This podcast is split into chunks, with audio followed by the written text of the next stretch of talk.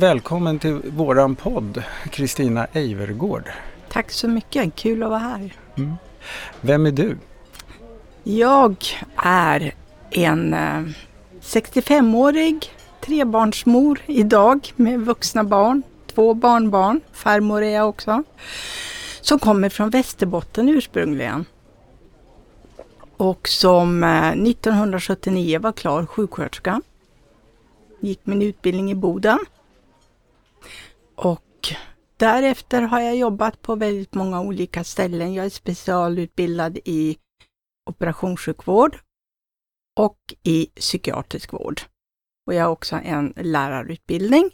Så att från 1986 så har jag undervisat väldigt mycket kombinerat med att arbeta mm. ute i praktiken. Och då har du enkelt. undervisat blivande sjuksköterskor? Blivande sjuksköterskor, mm. ja, och en viss tid också inom gymnasieskolan, alltså undersköterskor. Mm. Ja, just det. Yeah. Precis. Ja, vad spännande. Ja, det har varit jättespännande faktiskt. Mitt första jobb det var i Uddevalla, som vårdlärare där. Mm. Och det var jättekul att vara på den skolan. Sen har jag fått barn som sagt var och så har jag hemmaledig i omgångar, jobbat natt inom äldreomsorg. Men så, så har jag faktiskt framför allt koncentrerat mig på psykiatri. Mm. Ja. Så att psykiatri är det som ligger mig mest varmt om hjärtat och det har jobbat med de sista åren och som jag också har forskat i. Mm. Ja. Just det, för för det var det jag tänkte, oftast när jag har doktorander som är med i podden, eller mm. folk som har doktorerat, då är ju de yngre än du. Men du har en lång både yrkes och akademisk karriär mm. bakom dig. Liksom, mm. För du har skrivit en, en avhandling som vi ska prata om idag som heter Språkets makt. Yeah. Och som handlar om hur personal pratar om patienter inom psykiatrin. Yeah. Eh, vilket jag tycker blev jättespännande när jag hörde att det fanns en sån eh, undersökning. Mm. Men vad, eh, vad fick dig att vilja titta på just det, på det där hur personal pratar? Alltså jag tror att upprinnelsen, det kom av att jag arbetade inom akutpsykiatrin i Östersund där jag bott i 25 år. Och att jag där började fundera över vad är det vi frågar patienterna egentligen?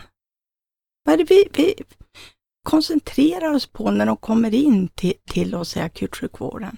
Sen så läste jag en undersökning som eh, fann att man hade frågat barn 7 till 12 år om de hade varit utsatta för någon form av sexuella trakasserier eller övergrepp eller någonting. Och man fann att det var fler pojkar än flickor som svarade att de hade varit utsatta. Och då började jag tänka, de här pojkarna, vart tar de vägen? Varför frågar vi aldrig män som kommer in till sjukvården om de har varit utsatta för någonting? Vi tar för givet att de är förövare. Och där börjar liksom mitt intresse för hur frågar vi? Vilka ord använder Vad är det vi fångar in egentligen när vi möter människor, mm. pratar med dem, resonerar med dem? Att vi har så mycket förutfattade meningar att det kanske styr väldigt mycket av det vi sen ser, uppfattar, ja, observerar, dokumenterar. Om inte jag frågar dig om någonting, om du kommer till mig och mår dåligt på något vis, och så frågar inte jag någonting runt omkring det som du... Jag släpper inte in ditt dåliga mående så att säga, utan jag frågar andra saker som styr åt ett annat håll. Ja, då kanske inte du kommer till att överhuvudtaget berätta om det du egentligen vill, för det känns inte ja, okej okay att göra det. Ja, eller egentligen två saker. Det ena är att jag kanske inte får möjlighet att prata om det jag tycker att jag vill prata om. Mm. Men det andra är att jag inte får någon hjälp att formulera det som jag känner men har svårt att formulera. Exakt. Mm. Och ställer vi då inte frågan till de här gossarna. Hur har du det hemma? Har du råkat ut för någonting? Har, har någon begått något övergrepp mot dig? Så kanske de överhuvudtaget inte talar om det. Medan när det gäller kvinnor, flickor, då frågar vi mm. om de har varit utsatta. Och där börjar det här liksom fundera över vad, vad säger vi egentligen? så att 2009, då fick jag möjligheten att gå doktorandutbildning, alltså att börja forska på det här.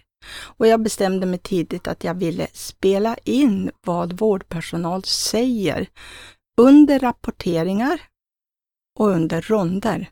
Mm. Läkare också sitter med.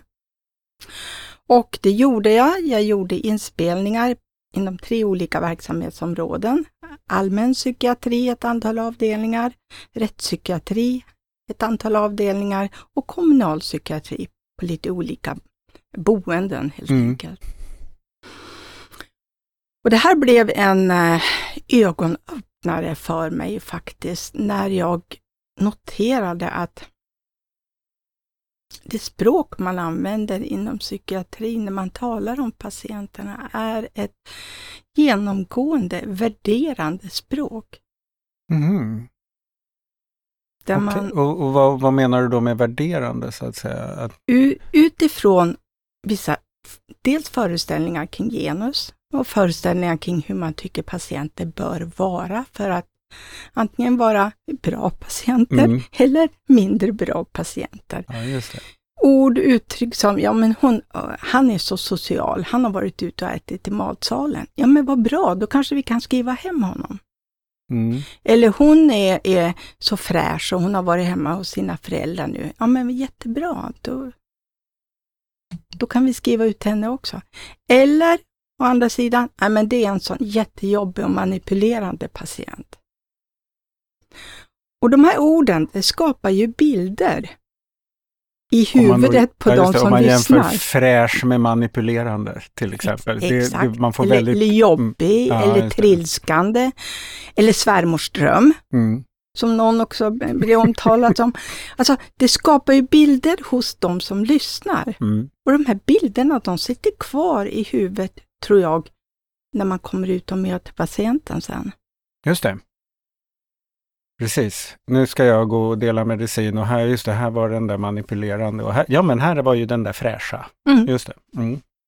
precis. Så att med det sagt så tänker jag att språket, med språket så reproducerar vi, vi för vidare ett antal föreställningar och tankar. Och med språket så, så tänker vi också, det skapar någonting inom oss själva helt enkelt. Och det där tycker jag väl är, är jag kan se att det är problematiskt. Och när jag var klar med avhandlingsskrivandet så blev jag lite så tveksam. Ja, men jag har gjort en inspelning på flera olika avdelningar. Ja, och jag ser det här generellt på de olika avdelningarna, men stämmer det egentligen överens med verkligheten? Och då har det varit bra att arbeta som lärare för sjuksköterskestudenter. För när de är ute och gör sin praktik, då har jag kunnat fråga studenterna efteråt, liksom, hur ser det ut? Vad säger man? Hur pratar man om och hur bedömer man patienterna? Då får jag en bekräftelse på att det här stämmer faktiskt. finns Det, det, här är väldigt vanligt. Alltså det är inte vilka tillfällen som helst du har studerat, utan du har ju studerat de formella vårdtillfällena som är överlämningar och ronder där man där man gör liksom där man verkligen pratar om sin kärnuppgift Mm. och patienten som, som, som patient. Det är inte fikarasterna eller bussresan till och från jobbet där man går och avlastar sig till kollegor, utan det är i det här just det professionella samtalet. Det professionella och som då ska vila på vetenskap Mm. eller beprövad erfarenhet. Och här finns det väl då erfarenhet, men om Mm. den är Så mycket beprövad vetenskap. Ja, men precis. Och är den beprövad utifrån då hur vi vet att patienter behöver bli bemötta och omtalade och så vidare, Mm. tveksamt. Tveksamt, ja. Men du eh, hade, har också tittat lite, du tittade på det här med kön och genus. Mm. Eh, kunde du se skillnader i hur, hur de här värderingarna såg olika ut? Jag kunde göra det faktiskt. Eh, Jag skulle behöva ett mycket större material egentligen Mm. för att liksom verkligen uttala mig om det skillnaden. Men till exempel betyder ordet fräsch, Mm. det var förknippat med kvinnor. Social och trevlig förknippat med män. Och det här följer eh, ganska mycket liksom det man i genusteori säger är förknippat med hur vi föreställer oss män Man- och kvinnor. Manligt och Ja. kvinnligt. Precis. Kvinnor, söta, fräscha, måna om sig själva och så vidare. Sånt. En man han ska vara social och utåtriktad och så vidare. Hur var det med manipulerande? Manipulerande, det var framför allt så, så hänger det vid när det gäller kvinnor som då ofta har fått en diagnos som eh, borderline eller personlighetssyndrom. Just det. Och det är väldigt, väldigt sorgligt, för det finns forskning som visar att begreppet manipulerande är ett, det är ett komplext begrepp. Man bör inte använda det alls. Därför att de flesta människor, de söker hjälp, man vill klara sig och överleva. Är man manipulerande, då kommer man kanske inte till vården. Då kanske man har en typ av beräknande personlighet där man verkligen vill vinna fördelar. Och det gäller inte de patienter som kommer till vården. De vill bara må bra. Och, och, och i så mått så borde väl att vara social och trevlig vara klar risk för manipulation? Ja, ja. Andra Ja, sidan. ja, exakt. I så fall. Så kan man säga. Mm. Men fanns det några tydliga sådana här mer negativa ord som man eh, eh, gav på män? Egentligen inte så mycket negativa ord så. Kan vara liksom, eh, vad tänker jag på nu för ord? Om någon har varit slarvig, inte sköter sitt rum inom rättspsykiatrin, för där är det ju så många fler män som vårdas. Mm. Men om man inte har skött sitt rum, inte riktigt sk- sköter sin hygien och så vidare, och sånt, så kan man liksom slarvig Mm. eller ehm, inte utmanande, utan nu söker jag efter ett ord som jag inte... Provocerande? Mm, men det kan vara kvinnor också. Det kan vara kvinnor Mm, också. Och, men jag tänker också just det där slarvig. Är det värre för en kvinna att vara slarvig än Mm. för en man? Jag tycker nog att jag märker i de gånger man har uttryckt det kring kvinnor också, så är det mer negativt. Mm. Jag kan väl tycka att männen inom rättspsykiatrin, de kommer undan. Mm. lite grann. Eh, de kom också undan om, om det visade sig att de hade smugglat lite läkemedel och så vidare. Sånt, så kunde det också vara att, lite ryck på axlarna från vårdpersonalens Mm. sida. Medan kvinnorna, det tycktes som att man var mer hårt hållen Mm. på något vis. Man får inte göra avsteg helt enkelt. Har hon klätt sig utmanande? Just det. Precis. Kommer frågan. Mm. Var det generellt så att man var mer eller mindre negativ till det ena eller andra könet? Eller genuset? Alltså lite svårt att Mm. säga utifrån det här. Det, det kan jag faktiskt, inte, inte utifrån mitt material kan Mm. jag inte uttala mig om det faktiskt. Sen vet jag att det finns studier, forskningsstudier som visar på att man på en del ställen tycker att det är svårare, jobbigare att vårda kvinnor Mm. än män. Vi ser ju det, vi har ju eh, gjort den här tvångsvårdsundersökningen som vi släppte un- under våren här. Ehm, där kan vi också se att kvinnor upplever tvångsvård mer negativt än vad män gör. Mm. Eh, de, eh, de är mer liksom plågade av hur det går till och stämningen där. De är mer otrygga och sådär. Mm. De har ett lägre förtroende för det. Mm. Och sådär. Mm. Det, det var genomgående så, oavsett diagnos. Sen är det dessutom förstärkningar på vissa diagnoser som, som de här du nämnde, men som, som kan vara lite mer typ som kvinnor oftare får. Såg du några skillnader i de här olika vårdmiljöerna? Eh, Du hade kommunal psykiatri, du hade rättspsykiatri och vanlig, eller vanlig, ja, Ja, vanlig All- psykiatri. allmän psykiatri. Ja, alltså den stora skillnaden var ju just det där som vi säger, i rättspsykiatrin så är det i huvudsak män. Ja, I allmänpsykiatrin, både kvinnor och män. Inom eh, den kommunala psykiatrin, det som var intressant där och det som klart utgjorde en skillnad, det var att där hade man inga, rond, inga läkarronder. Nej, Utan det var bara liksom samtal, diskussioner vårdpersonalen emellan. Det, det var mer, vad ska jag säga, att det var faktiskt en personal som uttryckte det så. Det här är som ett, ett eh, kökssamtal. Man sig man sitter liksom kring köksbordet över en ruteduk och resonerar om hur, hur vi ska Hur det ska ta gå för hand ens om barn. saker. Ja, precis. Och det, det, det genomgående slående där var väl att man hittar liksom inga hållhakar för vart finns det här vetenskapliga tänket. Lite Ja, svårt även inom allmänpsykiatri och rättspsykiatri eftersom man inte egentligen inte uppehåller sig så väldigt mycket i resonemanget kring patienternas mående och hur vi ska behandla eller hjälpa det. Nej, Man nej, pratar mm, inte så mycket om hur, hur var det nu när Kalle kom in och var deprimerad? Mm. Jo, han kom in och då var det så här, han sov så här och så här, han orkade inte med det här och det här. Nu har det gått tre dagar och vi ser en förbättring när det gäller det här och det här och det här. Inte så mycket sånt, utan väldigt mycket det här vardagliga. Ja, men han går ut, han är glad och nöjd, hon är trevlig. Och inte så mycket av det som jag hade önskat, lite mer konkret. Mm.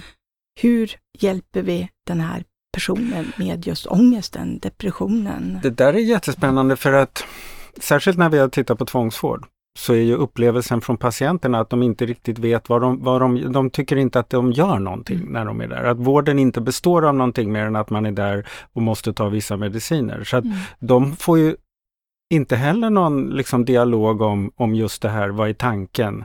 Vi har gjort de här iakttagelserna, hur tänker du kring det? Så att man kan börja liksom reflektera kring vad som hänt, vad vi håller på med och vart vi vill, eller vart jag skulle vilja. Eh, Det där saknar man ju väldigt mycket. Så att, eh, Det förvånar mig mm, att jag såg det inom allmänpsykiatrin också faktiskt. Det, det förstår jag. jag hade nog förväntat mig, Mm. Trott, jag har ju jobbat själv så mycket mer så jag hade väl trott att vi gjorde på ett annorlunda sätt. Liksom. Ja.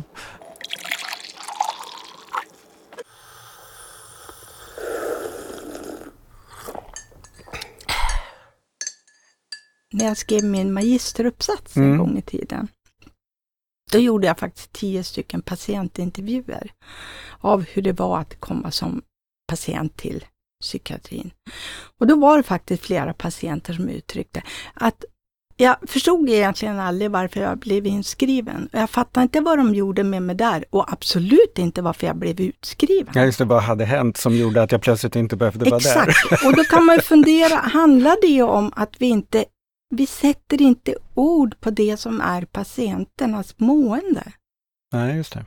Och framförallt så får patienterna inte vara med och göra det. Nej, Nej, för de är ju aldrig med liksom på på rom- ronden. eller överlämningar och sådär. Nej, Ja, nej. det. Mm.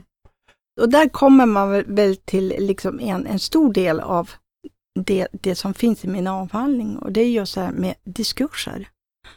Ah, ja. Vad gör diskursen för hur vi kan både tala om men också arbeta med patienterna? Och diskursen, hur ska vi översätta det då? Det är liksom hur man pratar om vad vi håller på med. Hur man pratar, hur man gör, hur man tänker. Diskursen innefattar egentligen allt. Både görandet och pratandet och Görandet, tänkandet. pratandet, ja. Mm. Och att i, i det här så finns det en ganska då, kan man se, tycker jag, en ganska stark formation där psykiatrin värnar om sitt sätt att tänka, uttrycka sig, tala om patienter och tillstånd. Och att då släppa in patienter eller närstående, då blir det lite, lite svårt. Ja. Och jag kan säga att eh, diskurserna är lite annorlunda när det gäller öppenvård till exempel. Där sitter man tillsammans med en patient och gör upp vården tillsammans med Mm. patienten och ibland närstående eller anhöriga med. Inom slutenvården, det är där den här diskursformationen blir så stark och där man då har, om man tittar på gamla journalanteckningar till exempel, så ser man att man uttrycker sig ganska likt idag hur man gjorde för 75 år sedan kring patienter. Mhm. Lite ord är utbytta, Men det handlar om samma typ av iakttagelser och Ja, eh, samma saker som är viktiga. Exakt. Ja. då var det ofta om patienten var snygg och det var liksom om Mm. de Skötte sig. skötte sig hy hygienmässigt Ja. sett eller om de var lugna, lugn patient och så vidare.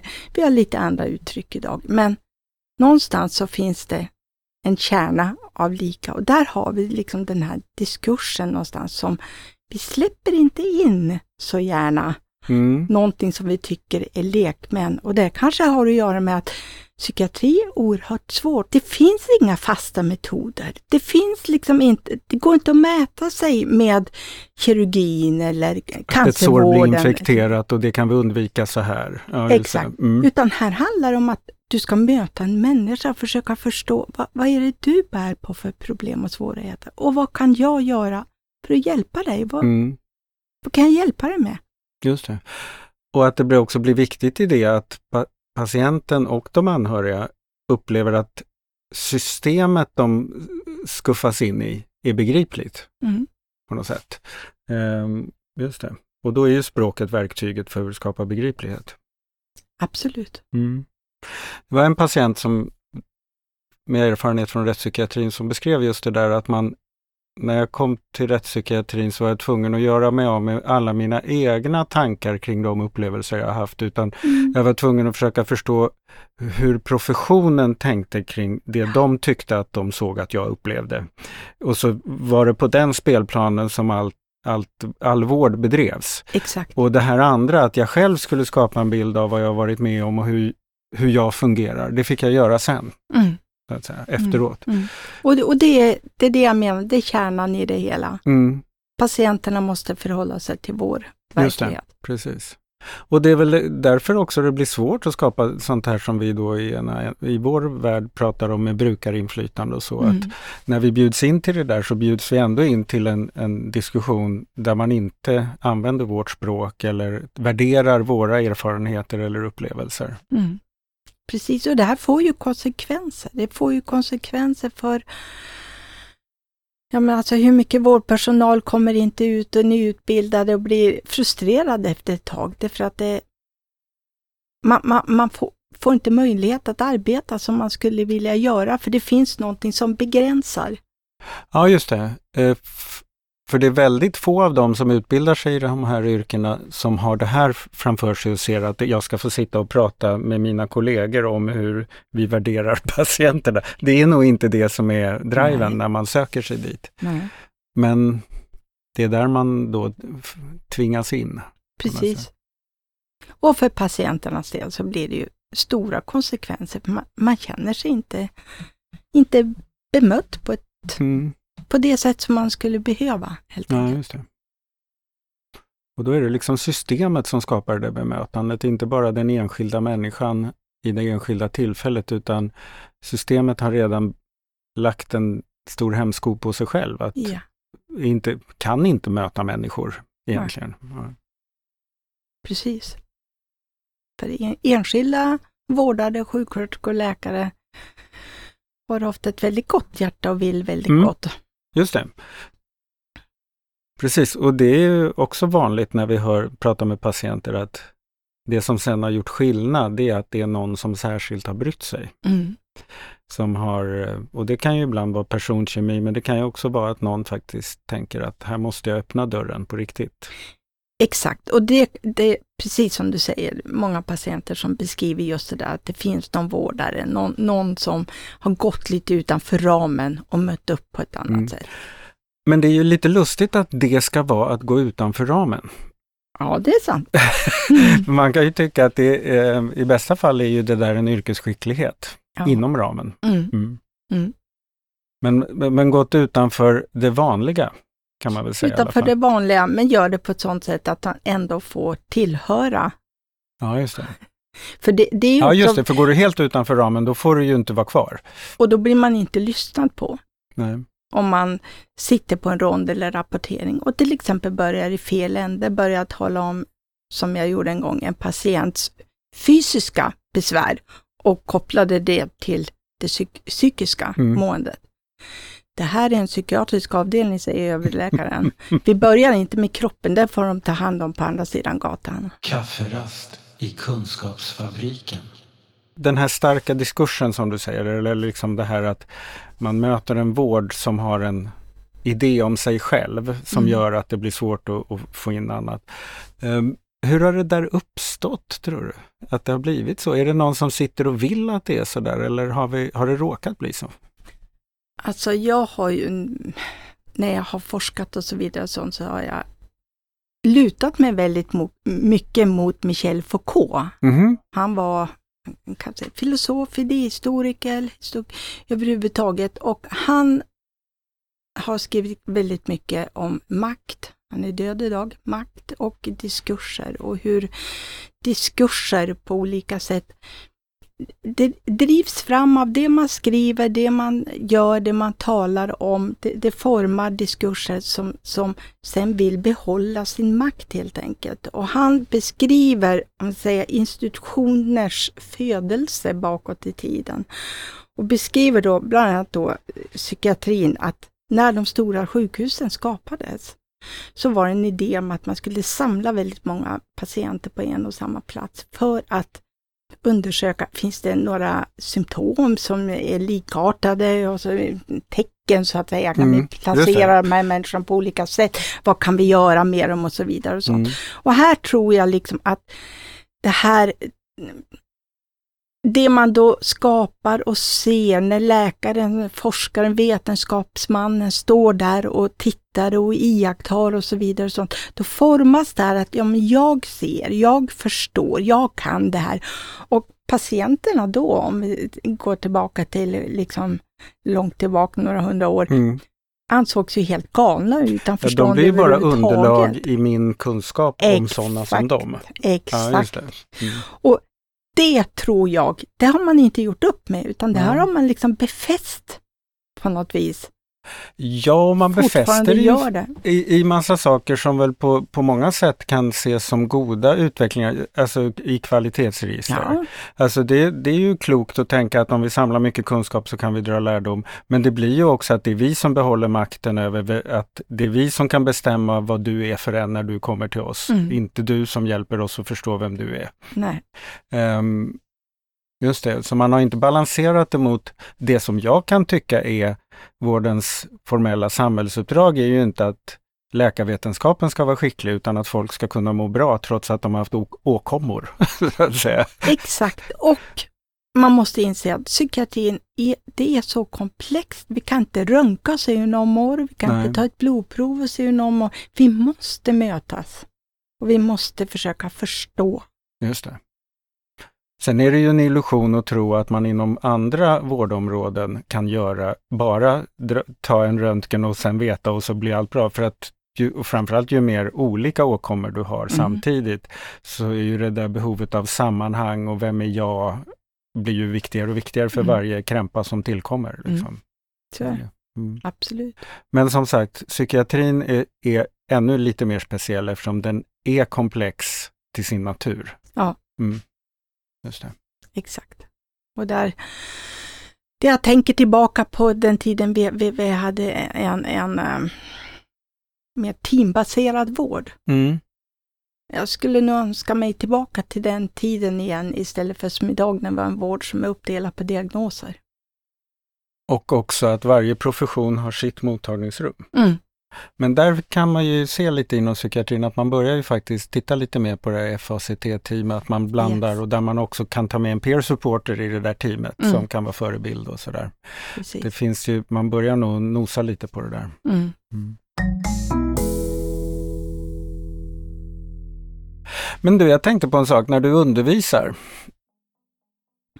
Hur, hur glada blir dina studenter när, ni, när du berättar om sånt här? Blir de så här, åh nej, vad har jag valt för bana? Eller vad tänker de?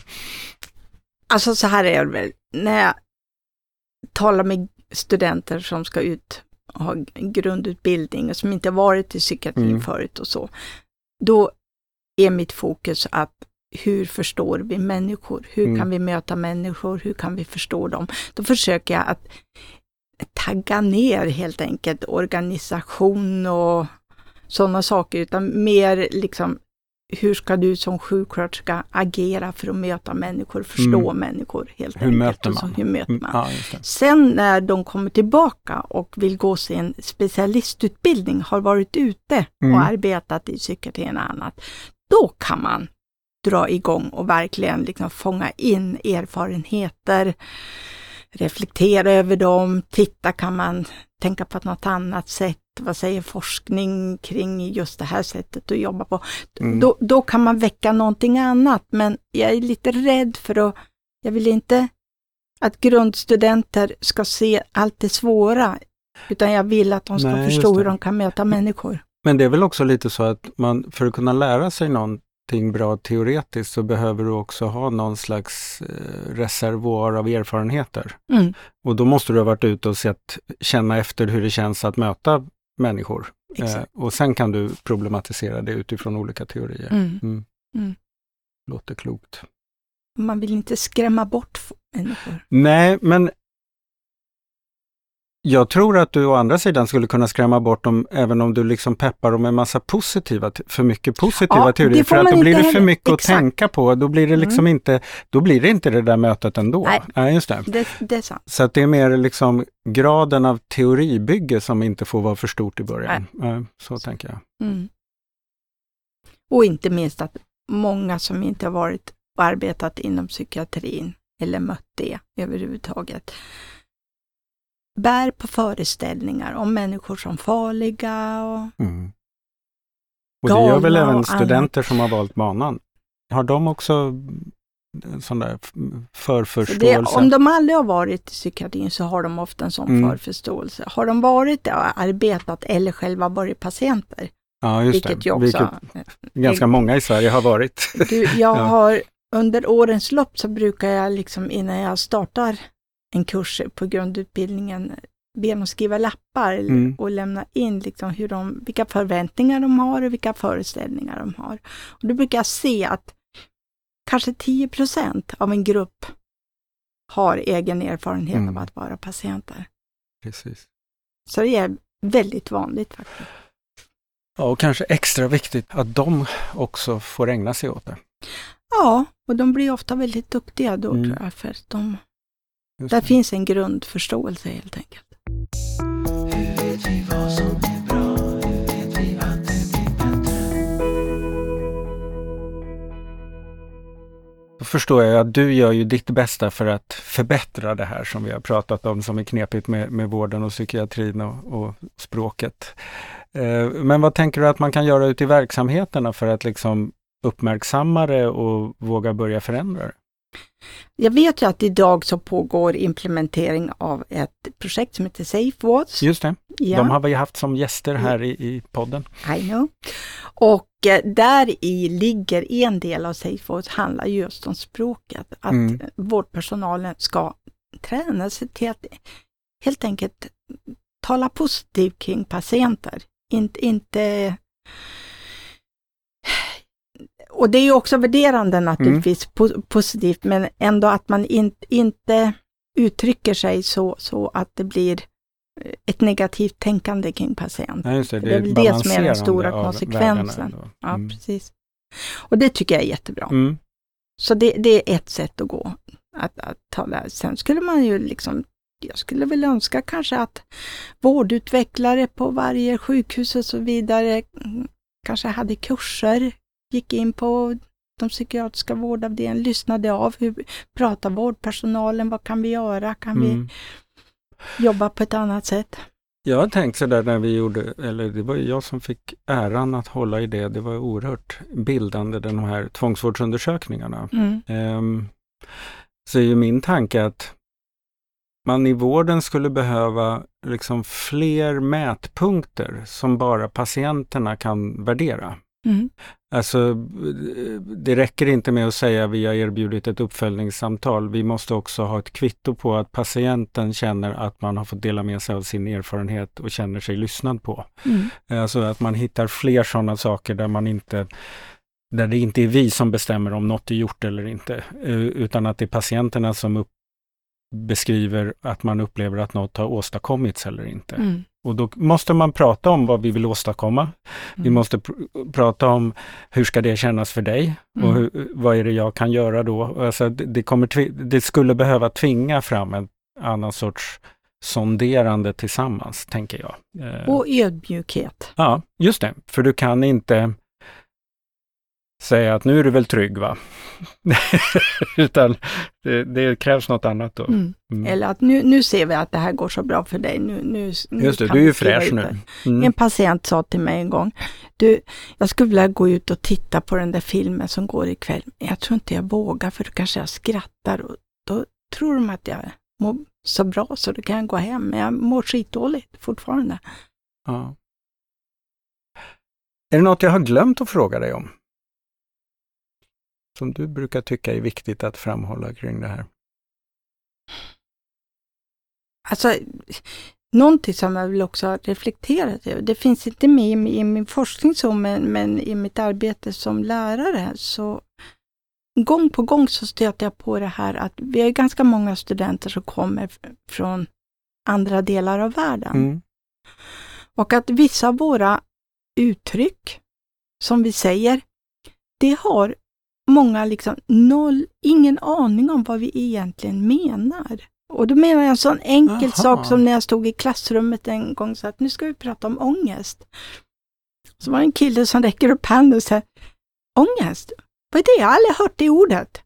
Och tänker jag, men, men hjälp, alltså det är ju något vi slänger oss med, Ja. var och varannan person. Det visade sig att han, han kom någonstans, från något latinamerikanskt land. Vilket vet jag inte. Nej, säger jag, men om vi börjar så här då, så börjar jag liksom beskriva den här känslan i kroppen Ja, som vi pratar om när man har ångest. Jaha, säger han. Ja, men det där kallar vi när hjärtat gråter. Mm. Just det. Och det är också en sån här språkgrej som fick mig att verkligen haja till och reflektera. Liksom. Vi, vi använder så mycket, inte bara medicinska uttryck, utan vardagsuttryck Mm. också, som inte förstås på det sätt som vi tänker att ska förstås av andra. Och då kan man ju också tänka sig att det även mellan en pursvensk patient och en pursvensk läkare också finns sådana där att jag har den här betydelsen och du får en annan bild i huvudet av det här. Mm. Eller kanske ingen bild alls. Nej. Mm. Om du får frågan, är du deprimerad? Och så har du aldrig överhuvudtaget funderat över vad- vad, vad innebär det? Mm. Ja, du svarar ju som goddag yxskaft. Antingen så svarar du ja, Mm. då skriver läkaren har varit deprimerad, eller nej, har aldrig varit deprimerad. Men det kanske ligger sanningen någonstans Just det. däremellan. Mm. Ja, det där får vi ta vidare. Det är Mm. det bästa med den här podden, att vi aldrig blir klara. Det är väl så med, med eh, vår värld, vårt liv överhuvudtaget. Ja, och vårt forskande efter att försöka Mm. förstå saker. Och, Det är bra. mm. Stort tack för att du ville vara med, Kristina. Tack själv. Den här podden görs av NSPH, Nationell samverkan för psykisk hälsa. Läs mer på vår hemsida www.nsph.se eller följ oss på Facebook, Kafferast i Kunskapsfabriken.